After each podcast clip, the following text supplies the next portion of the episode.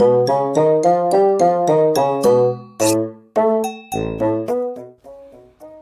んばんは。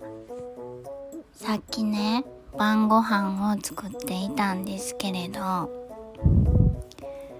ちょっとポトフにしようかなと思って。それで、例のゼロ活力鍋を使いまして、できたというかその圧力瓶が下がっても蓋開けていいですよっていう段階になったんで蓋を開けて最後味を整えようと思って生姜入れたら美味しいんちゃうかなと思ってね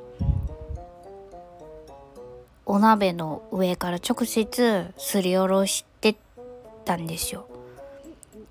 でだんだんちっちゃくなってきたからもうちょっとで指こするぐらいのあの微妙なちっちゃさ。でもちっちゃいっていうには何て言うんやろ。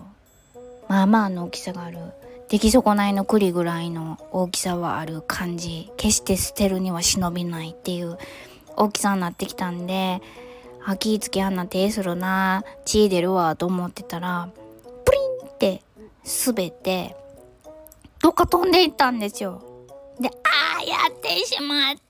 と思ったから、一生懸命床を這いつくばって冷蔵庫の下のぼ覗いたりあのゴミ箱の下覗いたり床にある隙間という隙間を探索したんですけどなくて結構大きい塊親指以上あるかなぐらいの大きさだったんでえー、見えへんってそんなことある？しかもこの手狭な台所でっていう。事件が起きたんですけどもうなんか過ぎたし後で探そう。と思っていただきます。と思って盛り付けて食べてたらかなり上の方すぐ目につくところに